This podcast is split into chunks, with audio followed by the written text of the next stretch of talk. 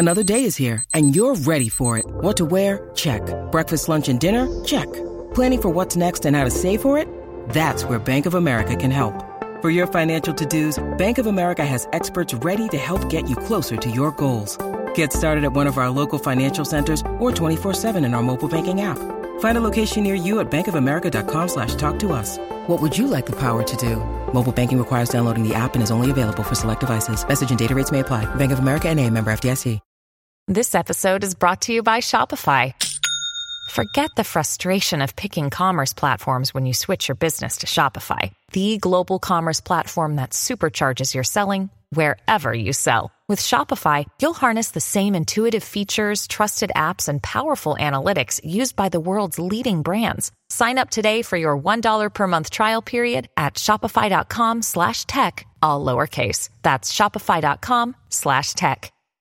Thank you for downloading this Intelligence Squared podcast.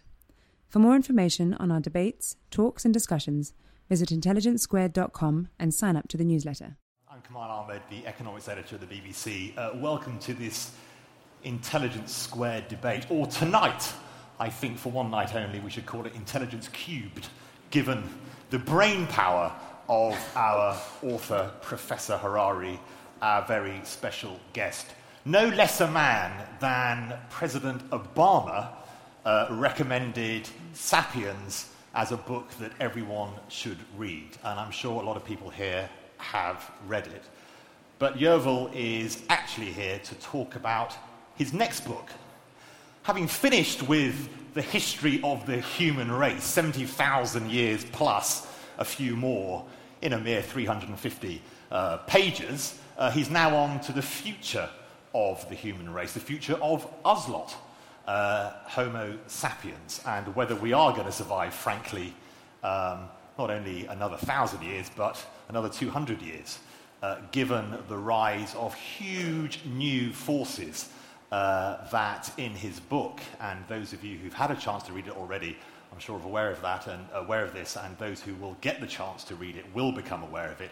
These huge new forces of technology, uh, of data, uh, of the ability that medicine is not simply preventative but becomes permissive.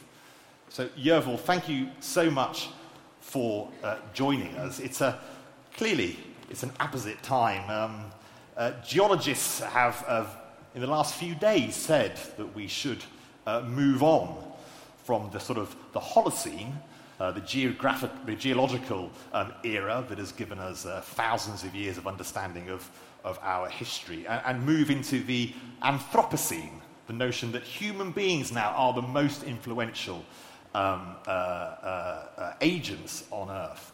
I just wondered, just to kick us off, whether you could just give us a sense of your thesis of mm. Homo Deus. Uh, and what it is you are trying to get across uh, in this quite remarkable book?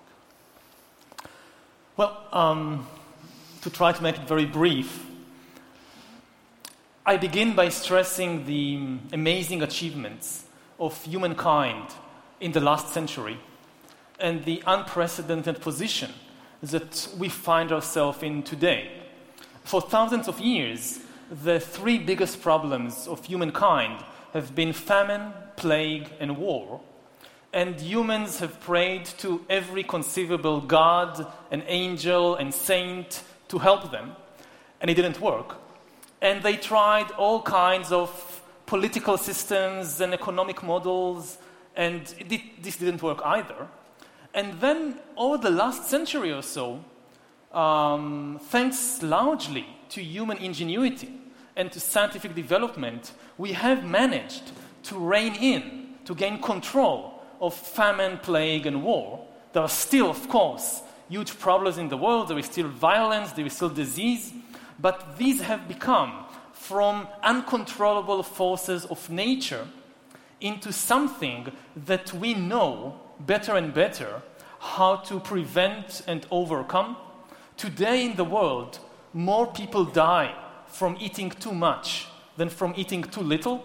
For the first time in history, I think the last uh, data from the World Health Organization says that about 3 million people die each year from obesity. and related diseases compared to 1 million people that die from starvation and malnutrition. At the same time, for the first time in history, more people die from old age than from infectious diseases. And also, for the first time in history, more people commit suicide each year than the total number of deaths from war, crime, and terrorism put together, which is very good news. Um, not, the for- su- not the suicide bit, presumably. no, but the fact that the it's, fact that yes, Yes. It's, it's going down. It's not that suicides have went up. It's that death from violence Yes. have gone down. Um, today, let's say for the people here in this room, I think it's safe to say that McDonald's and Coca-Cola pose a far greater threat to your life than Al Qaeda and the Islamic State. The chance that you the chance that you will die from eating too much at McDonald's is about a thousand times higher, and this is not an exaggeration, this is statistics. It's about a thousand times higher than the chance you'll be killed by some Islamic State terrorism attack. So we are gaining the ability to bring under our control these uh, huge problems. Again, there are still problems, of course, but most of them, when it comes to famine, plague, and war, are the result of human politics and human incompetence, not of human ignorance. If you, again, take famine, there are no longer any natural famines in the world, only political famines. If somebody, if a human being today on earth dies because they don't have enough to eat in Syria or in North Korea or in Somalia, it's not because of natural causes. It's because some political leader or government or ideology wants them to starve to death. So, this is a new phase in the history of the world. We have managed, without any divine help, to bring these three problems under our control. And then the next question that the book Homo Deus asks is what next? So, if we have solved, or in, we are in the process of solving these problems, what will we do with ourselves in the next century or two? And the book suggests that the next big projects of humankind will be to overcome old age and death, to find the keys, the secret to happiness, and to basically upgrade humans into gods. This is why the title Homo Deus, God Man. And I don't mean it as a kind of literary metaphor, I mean it in, in, in the literal sense that for thousands of years, humans have imagined gods in a particular way. They ascribed particular abilities and qualities to gods. And we are here in a church, and the walls are full of these descriptions of what God can do.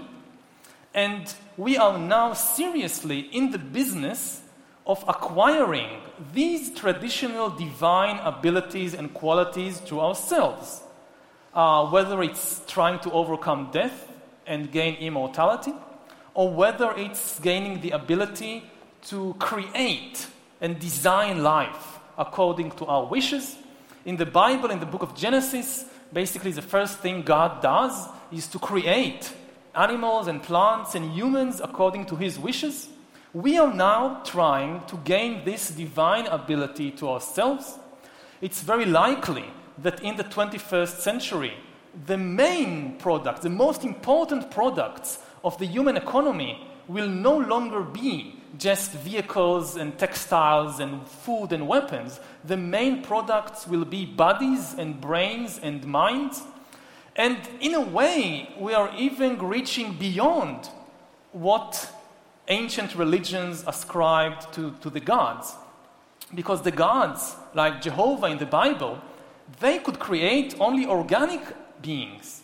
If you look, if you're a creationist and you look at the world, so all these animals, all these plants, God created them and they are all organic. Now, humans are trying to do better than that. We will not just gain the ability to create these organic beings that's been around for 4 billion years. We are in the process of learning how to create the, fir- the first inorganic entities, inorganic beings, uh, like artificial intelligence, uh, that ever existed.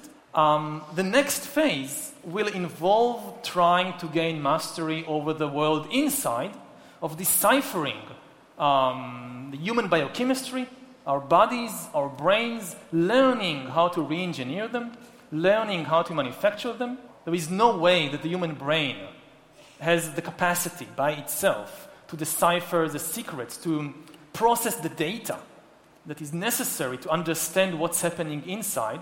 You need help from artificial intelligence, you need help from big data systems. And this is what is happening already today that we see this merger of the biological sciences with computer science. The result, however, may not be the upgrading of humans into gods. The result may be um, the end of humanity, because humanity will create something far more powerful than, than itself. Uh, once you have an artificial intelligence or a big data system that understands you better than you understand yourself, then you're useless. You're irrelevant. Anything you can do, this system can do better. And it's a distinct possibility, it's not a prophecy, but it's a distinct possibility that in the 21st century, most humans will therefore find themselves in a new category, in a new class of, of, of humanity. Just as in the 19th century, the Industrial Revolution created a new massive class of the urban working class, the proletariat. And much of the political and social history of the 19th and 20th century revolved around this new working class. So the 21st century will create a new massive class of useless people, the useless class.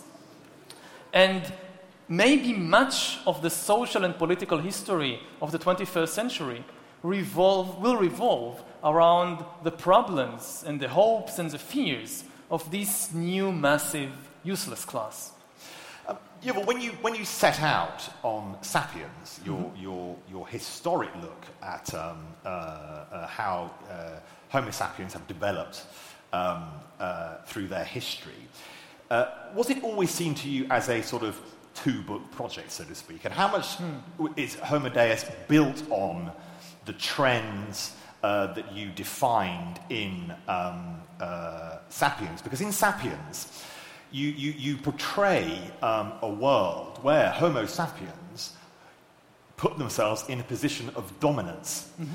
And uh, at least part of your argument for Homo Deus appears to be that this new supercategory of human being, Homo Deus, will put itself in a dominant position given how Homo sapiens have behaved in the past. And you make some links, for example, in the way that Homo sapiens um, deal with animal husbandry, mm. or don't deal with animal husbandry, to be, to be frank.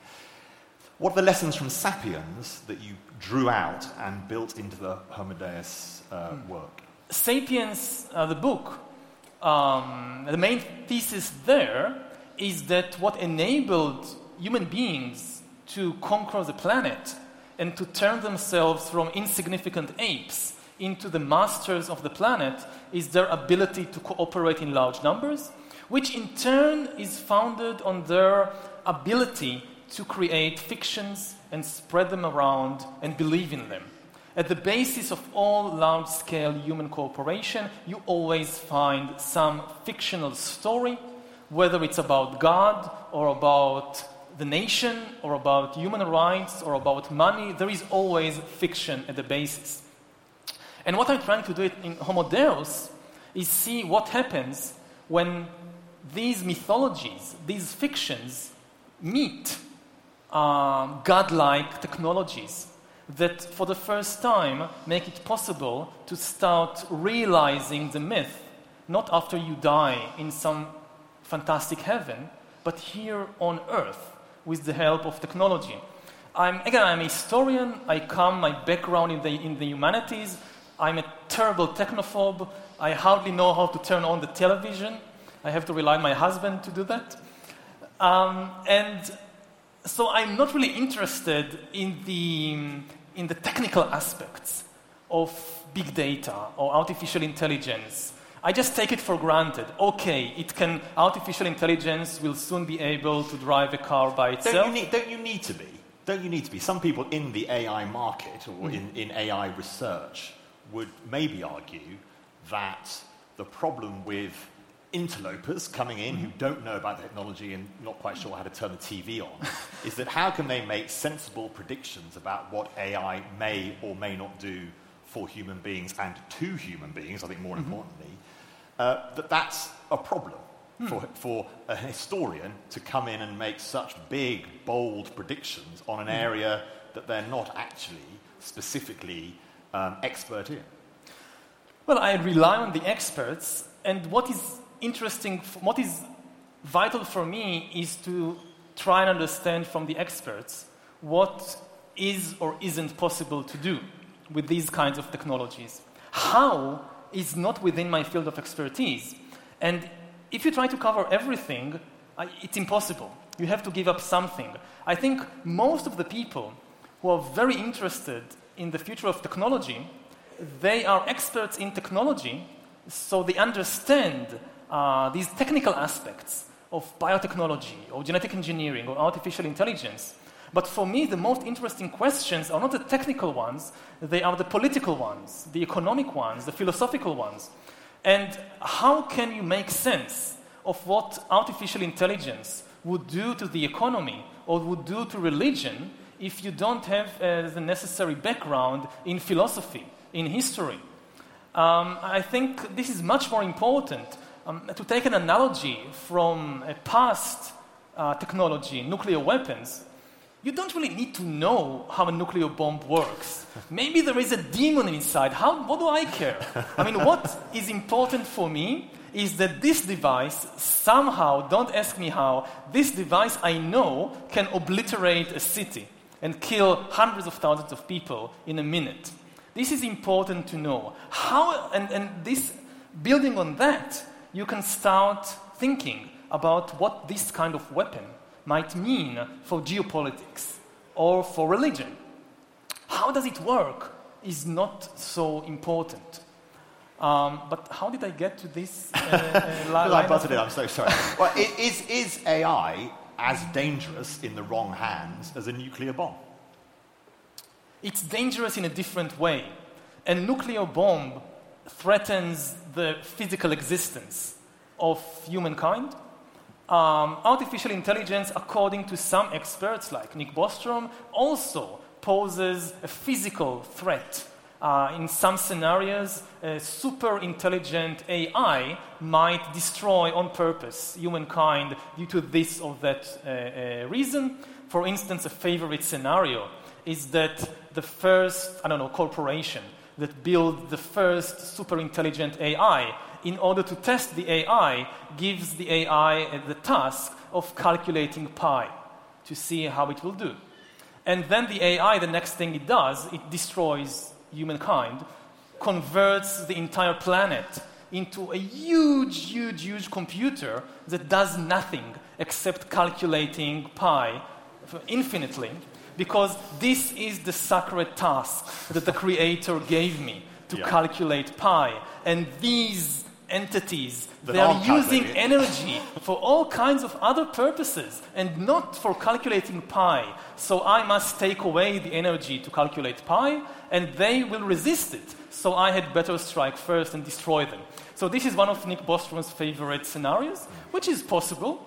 Um, again, as a historian and a philosopher, I'm more inclined in thinking about the, uh, the other ways in which artificial intelligence, intelligence uh, um, threatens humankind, which is not to obliterate us physically, but to make us redundant, irrelevant, uh, useless, which from some perspective is an even worse fate.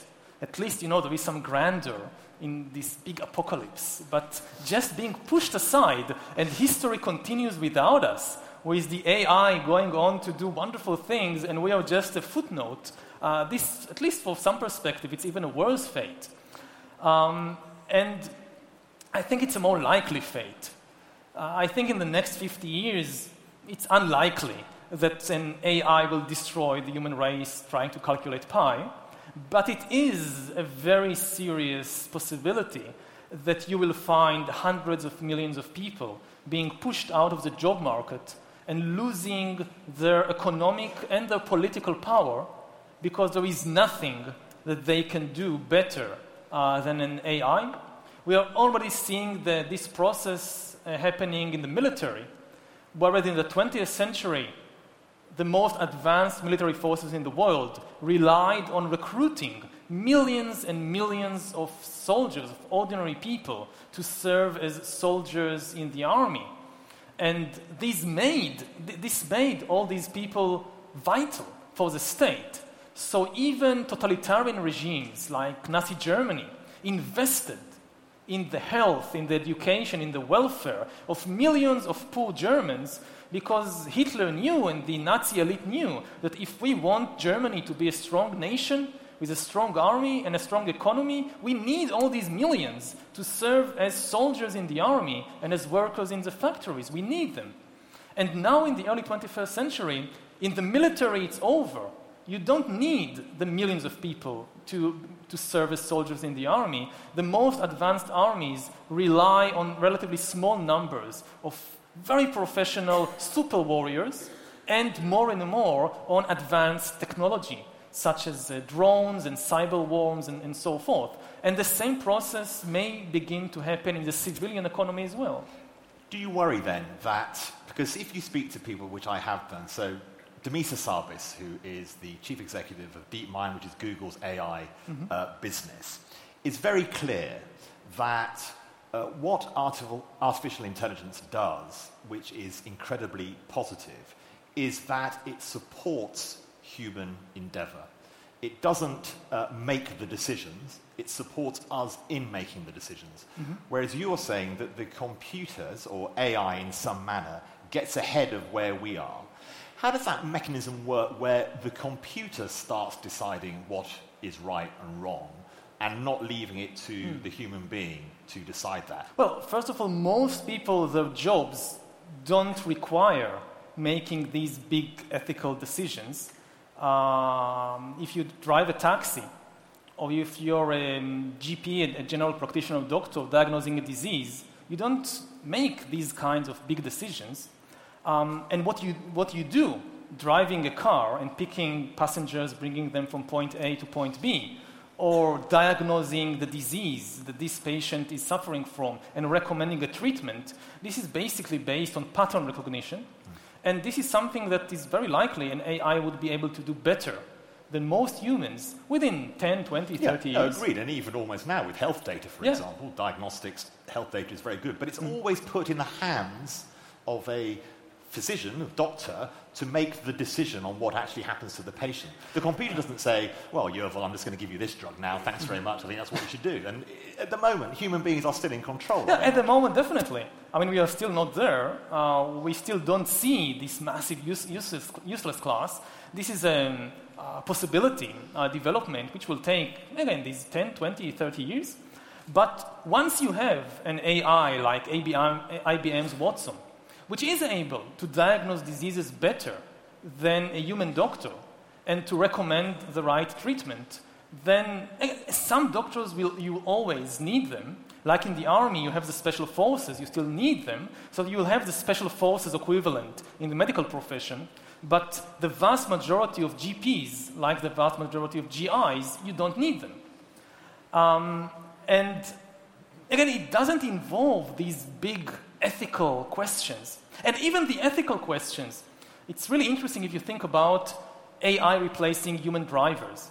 So suddenly, the AI will have to make ethical judgments and a lot of philosophical thought experiments that philosophers have been arguing about for thousands of years will suddenly become technical problems that engineers at Google or Tesla have to solve. Like you have your autonomous car, and it's driving on the road, and suddenly it sees that it's about to run over somebody. But it can swerve to the side, fall off a cliff, kill you, and save these five people on the road.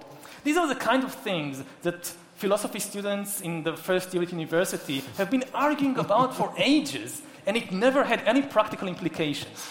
Because even if you decide that the right thing to do is to swerve to the side and kill yourself and save the five people, it had no real impact on what people actually did in, in, in life. Because research after research has shown that our theoretical views in real life situation matter very little. We act in a very different way than what we say we should act in, in a philosophy uh, class. With AI driving the car, suddenly you have the opportunity to implement philosophy because the engineer at Google that uh, designs the computer program, the algorithm, he or she, they need to answer this philosophical question. If the algorithm notices that there are five people it's about to run over, and the only alternative is to swerve to the side, fall off a precipice, and kill the owner of the car, what to do? And you can have all kinds of solutions.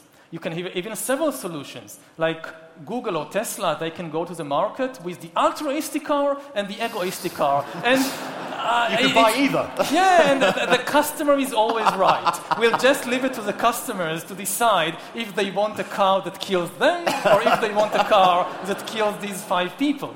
So suddenly, all these philosophical questions, I think that in the next few years, just as today Google is starting to hire not only computer hacks, but also uh, biological experts, the next phase, there will be a lot of jobs for philosophers.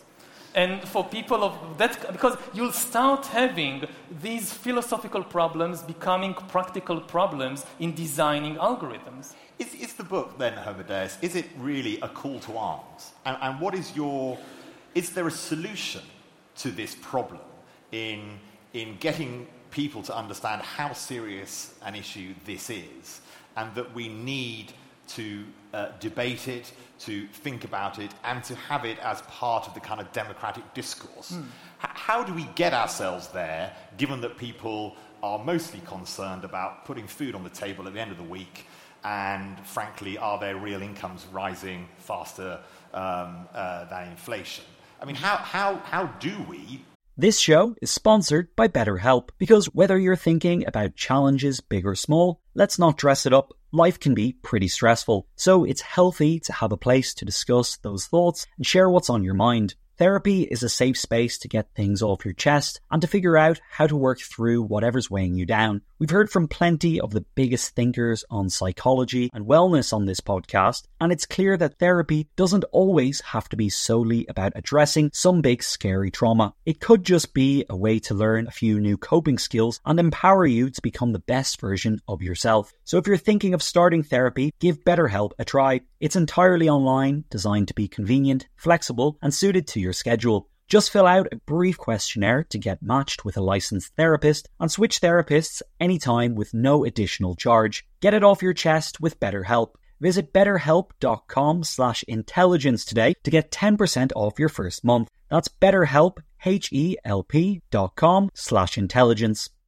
The events calendar is filling up here at Intelligence Squared, and to create each one, we obviously rely on some brilliant guests and onstage talent. But behind the scenes, there's also a producer, a production team, and the budget in the mix too. You've got to keep an eye on all of that stuff in one place. NetSuite is the number one cloud financial system, bringing accounting, financial management, inventory, and HR into one platform, slashing manual tasks and errors. And you can cut the cost of maintaining multiple systems because it's super easy to get started. NetSuite exists in the cloud, you see, no hardware needed, so you're cutting IT costs too. That's why over 37,000 companies have already made the move. And now, by popular demand, NetSuite has extended its one of a kind flexible financing program for a few more weeks. Head to netsuite.com slash squared. That's netsuite.com slash squared. netsuite.com slash squared.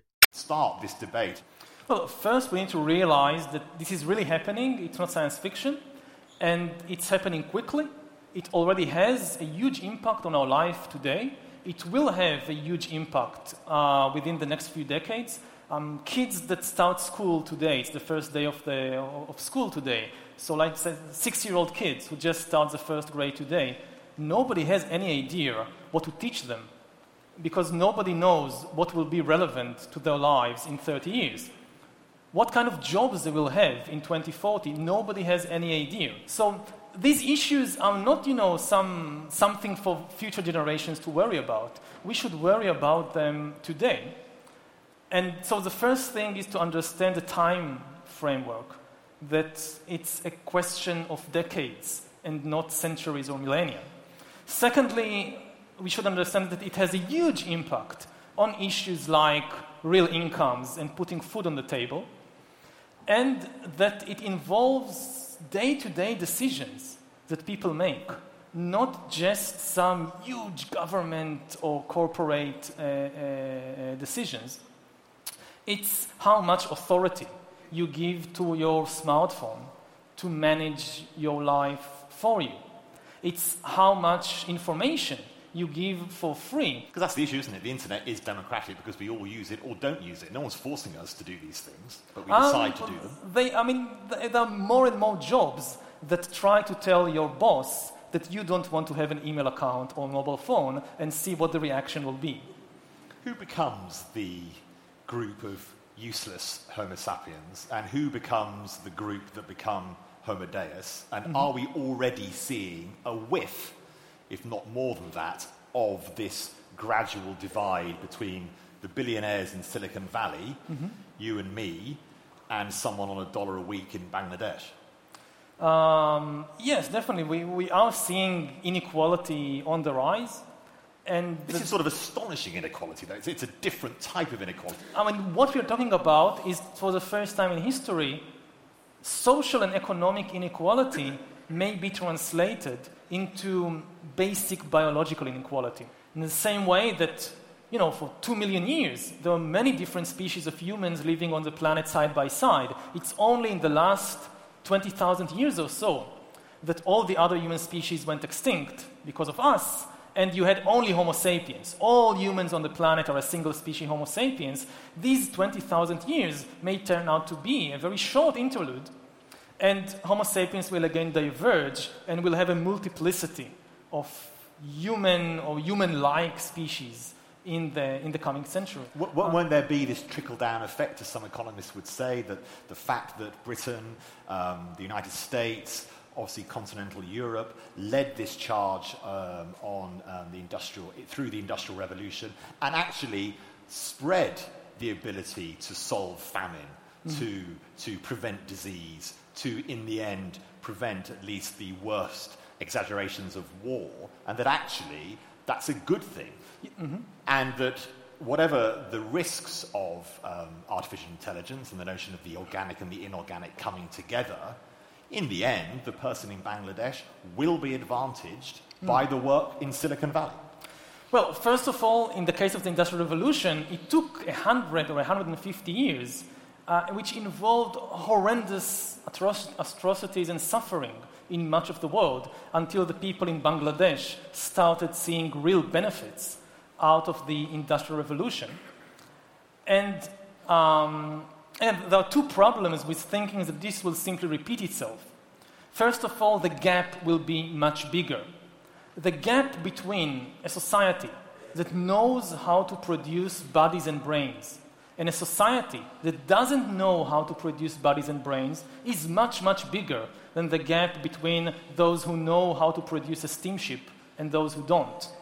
And it will become ex- impossible to close the gap because uh, the one doing the closing, the human being, is itself the thing that you're improving. So the longer you stay behind, the bigger the gap becomes, not smaller. Secondly, to a large extent, what enabled countries like China, like Korea, like Bangladesh to close the gap, at least to some extent, is cheap labor. This is the main thing that they had to offer.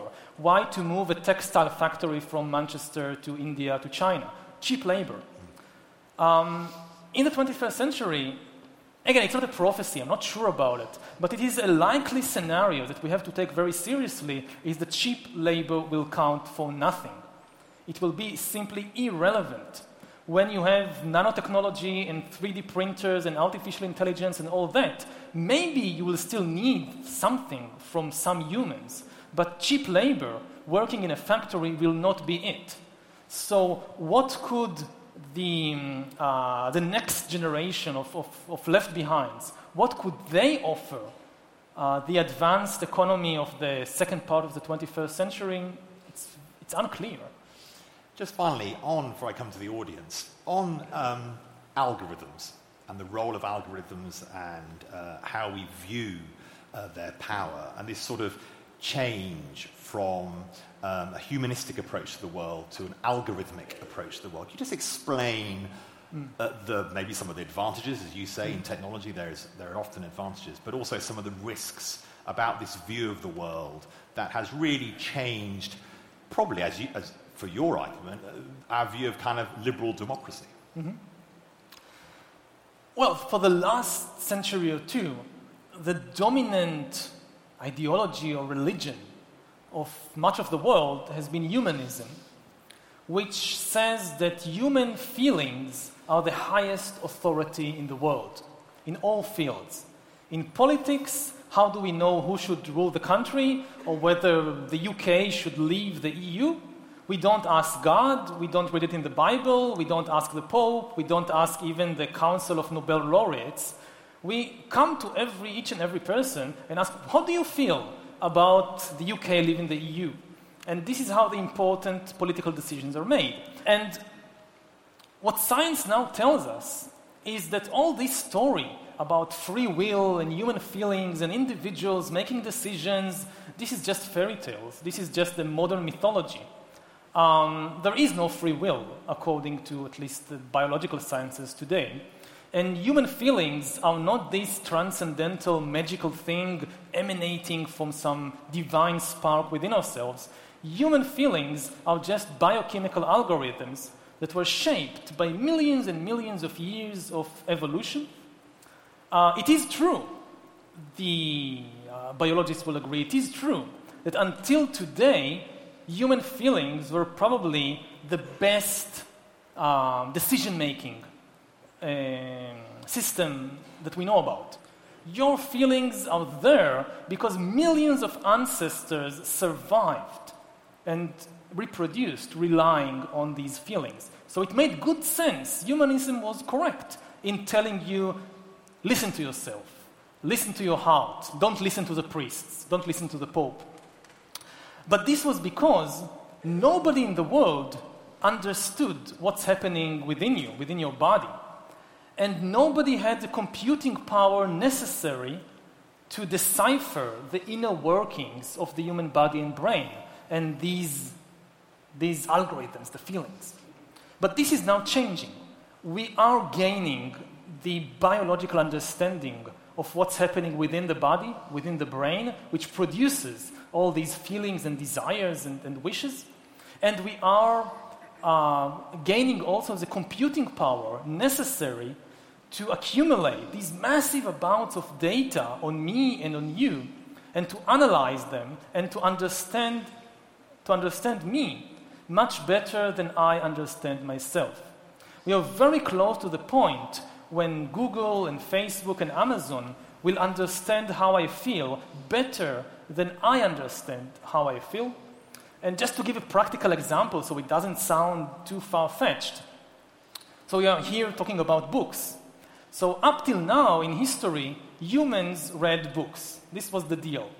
Now we are approaching or in the process of a new stage in which books read humans. Uh, when I read a book on Kindle, on Amazon's Kindle, so I read the book, of course, but at the same time, Kindle is reading me. Kindle knows how fast I read or how slow I read each page. It knows when I stopped reading, when I start reading again. It knows if I stopped on a particular page and never returned to the book. And this gives Amazon certain data about who I am and what my preferences are. But this is still very, very primitive. The next stage is that when you connect Kindle with face recognition uh, programs, which are already in existence, and then Kindle, the Kindle device, can start knowing what is the emotional impact of every sentence you read on you by analyzing your facial expression. But this is still primitive. Because it's still just external signals. The next stage, which is just around the corner, is to connect the Kindle to biometric sensors inside your body. And when we reach that stage, Kindle, which means Amazon, will know exactly what is the emotional impact of every sentence you read. What made you angry? What made you bored? What made you happy? And whereas I and, and, and, you and most people, we forget most of what we read within a few days or a few weeks, Amazon will never forget anything. By the time you finish reading the book, you may know something new or not, I don't know, but Amazon will know exactly who you are, what is your personality type, and how to press your emotional buttons. And when you reach this stage, then institutions like democratic elections and free markets will be as obsolete as, as flint knives and rain dances.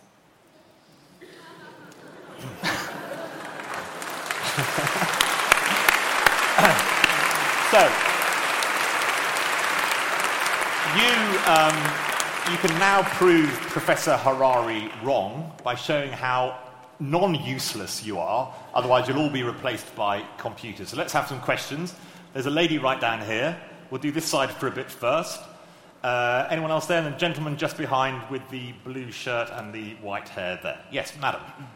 When you say, when you say computers can, will be able to know us better than we know ourselves, I've just been reviewing your book, which is brilliant. But there is one fatal inconsistency, I think. And that is when you say that, what sort of knowing do you mean? It's hmm. only a metaphorical knowing. Yeah. You've said yourself in that book, you've been so much cleverer than Dennett in the way that you, who's a ghastly philosopher, um, but, in, but, in, the way that you've said we cannot, dis- we can discard the soul, we can't discard the mind. Mm-hmm. The mind isn't like a collection of things, like a traffic jam is a collection of cars. There's something over and above, like in Gödel's mm-hmm. theorem. There's something over and above the bits and the neural bits and pieces. And you've also said the whole point of testing laboratory rats for antidepressants is not to see what they do, but it's surmising how they mm. feel and then extrapolating from that to how human beings feel. Mm-hmm. So, in which case, that is discordant with the fact that you're talking about computers knowing, mm. Amazon knowing. It's not, it's not knowing. You know yourself that it's yes. not knowing. Mm-hmm. It's a different type of knowledge. Well, many people, especially in the business of creating artificial intelligence, they tend to confuse intelligence and consciousness, uh, which is understandable because in human beings, the two go together. Uh, but they are very different things. Intelligence basically is the ability to, to solve things, to solve problems, whereas consciousness is having subjective experiences, feeling something. Now, over the last 60, 70, 80 years, there have been an immense progress in computer intelligence. There has been exactly zero development in computer consciousness. In the 1940s, the first computers had zero consciousness, and today they have zero consciousness, and we don't see any signs of any computer gaining any kind of consciousness anytime soon. So, in this sense, yes, uh, knowing in the, in the true sense of a subjective experience, this is far beyond Kindle and Amazon and all the AI. The big problem is that as long as consciousness and intelligence went together, which was the case in humans for millions of years, debating the relationship between them and the relative importance was an exercise for philosophers, but had very little practical implications. Now, when we see the decoupling of intelligence from consciousness, there is a big practical question of which is more important, more important to whom, to the economic system, to the political system, to the military, to the army. And the um, uh, disconcerting fact is that for the system, for the economic system, for the military system, only intelligence matters. They cared about consciousness only because uh, they needed it as a kind of substratum for intelligence. But if they can have intelligence without consciousness, they don't really care about it if you think about most professions, what you need from a taxi driver is to bring you from point A to point B as cheaply and efficiently as possible. Until today, taxi drivers had to have consciousness because the only entities that could do it were human beings. But once you have a self driving car that can do it, so the system won't care that the self driving car has no consciousness. that it doesn't feel anything because it doesn't need the taxi driver to feel anything. So um, I think the, one of the big dangers that we are facing in the 21st century is that when intelligence decouples from consciousness, uh, the tendency of the system, of corporations, of governments, of armies, is to discard consciousness and just invest in intelligence. Thank you. Gentleman there. Who else is up in that? There's a lady there, yes, next there at the back with the glasses. Yep. Yes, sir. Firstly, at the time of the Industrial Revolution, obviously forecasts of huge unemployment in the future were, were, were abundant, which hasn't materialized. The home of Silicon Valley has unemployment, or the US has unemployment of circa, let's call it 4%. so that never happened. And what, what do you think makes it different this time round? Uh, the basic difference between the 19th century Industrial Revolution and what's happening now is that uh, we are now reaching the limits of what we know are human abilities in a way which was not true in the 19th century or in the 20th century. Homo sapiens, as far as science is concerned, has basically two kinds of abilities uh, physical bodily abilities and cognitive abilities. Uh, in the Industrial Revolution, machines replaced humans more and more in jobs that required mainly physical abilities. And then humans moved to working in new jobs that required mainly cognitive abilities.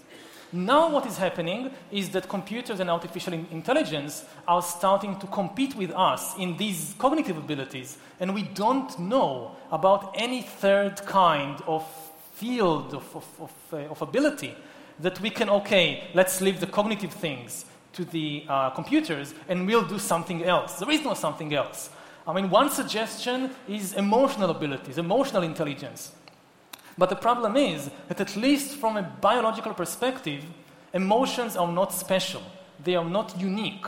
They are not different from other cognitive abilities. Uh, emotions are not some, I don't know, spiritual, transcendent thing that God gave only Homo sapiens in order to write poetry and, and things like that. No. Emotions, as we said earlier, at least according to mainstream biology, are biochemical algorithms shaped by natural selection and already today, computers are starting to outperform humans even when it comes to emotional intelligence. They don't have emotional consciousness, they don't have emotions of their own. But their ability, for example, to diagnose correctly your emotional state is becoming better than the ability of human beings. So even this is blocked. We don't know at present about a third kind of ability that uh, humans can have, which is superior to uh, computers.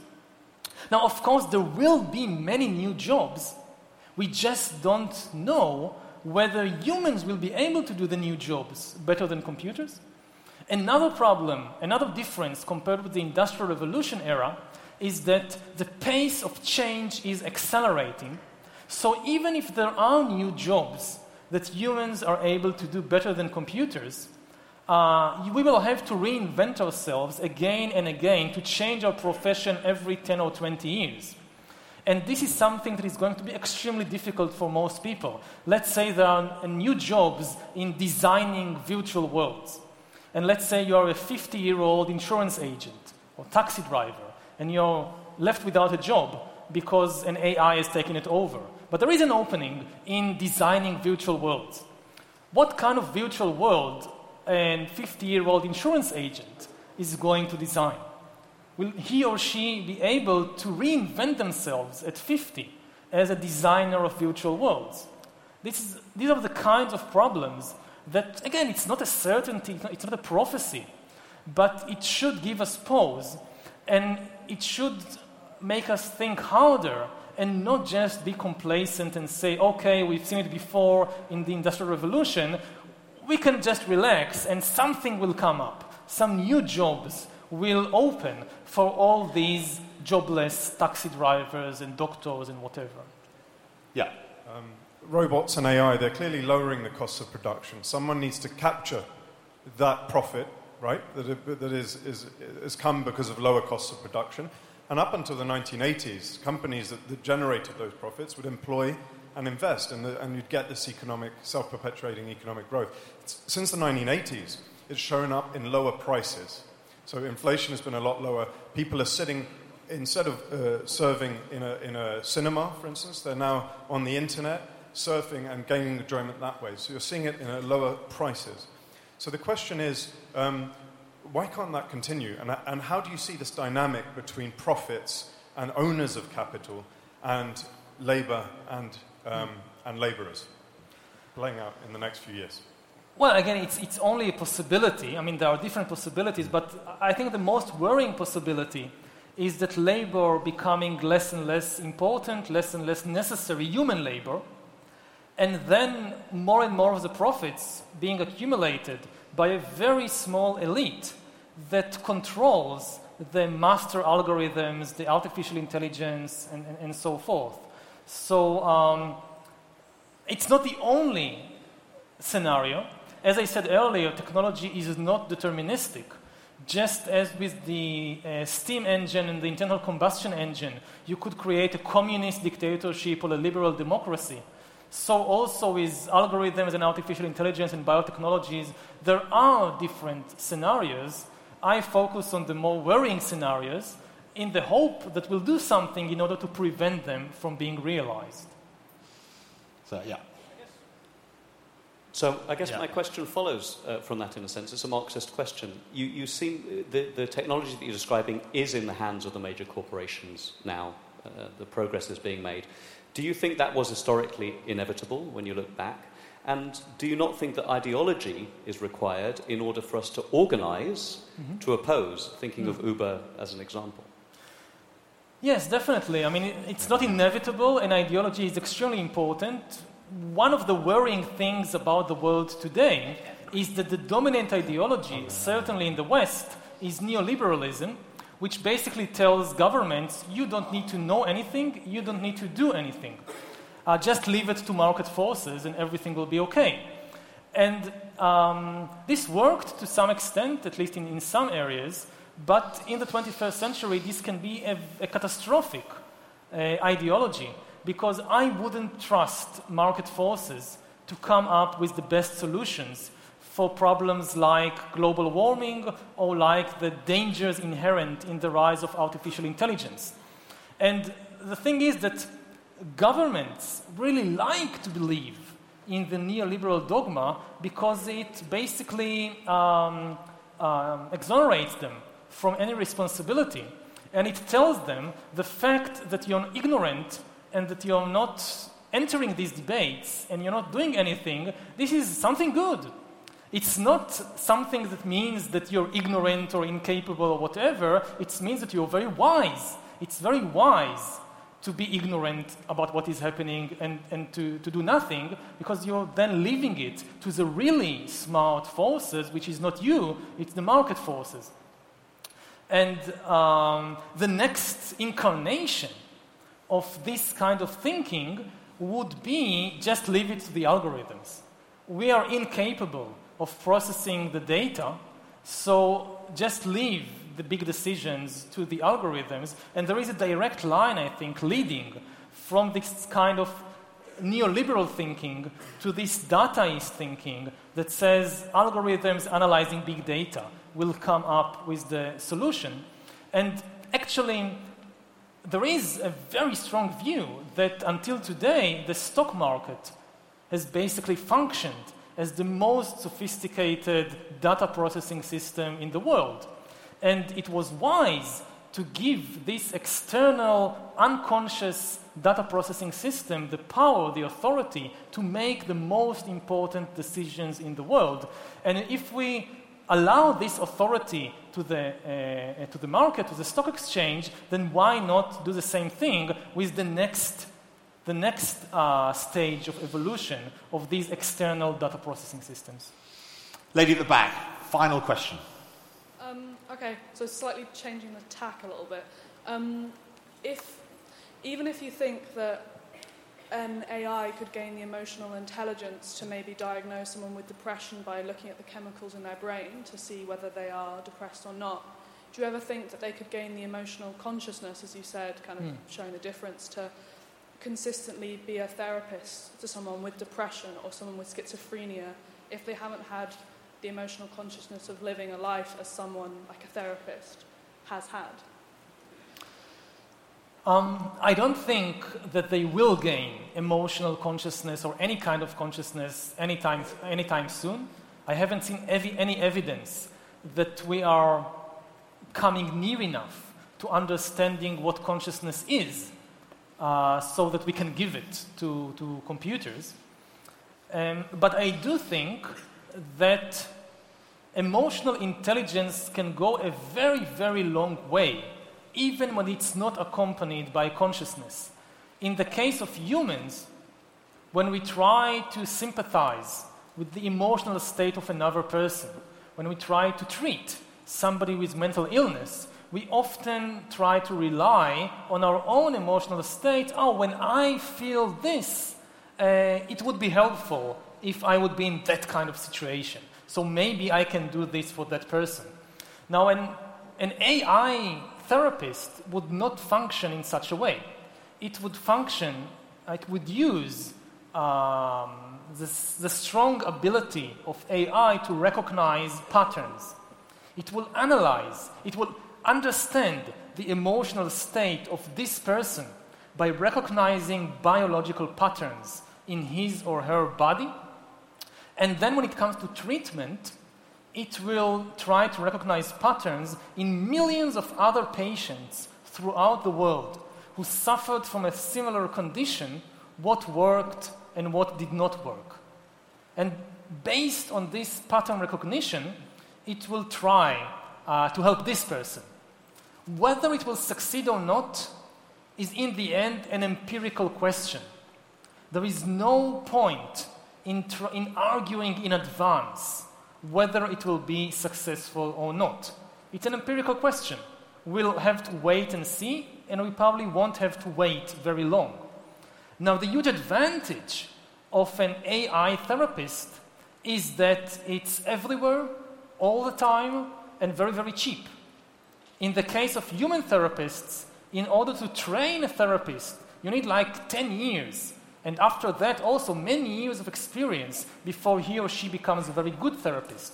And then they charge a lot of money for like 45 minutes or 50 minute session.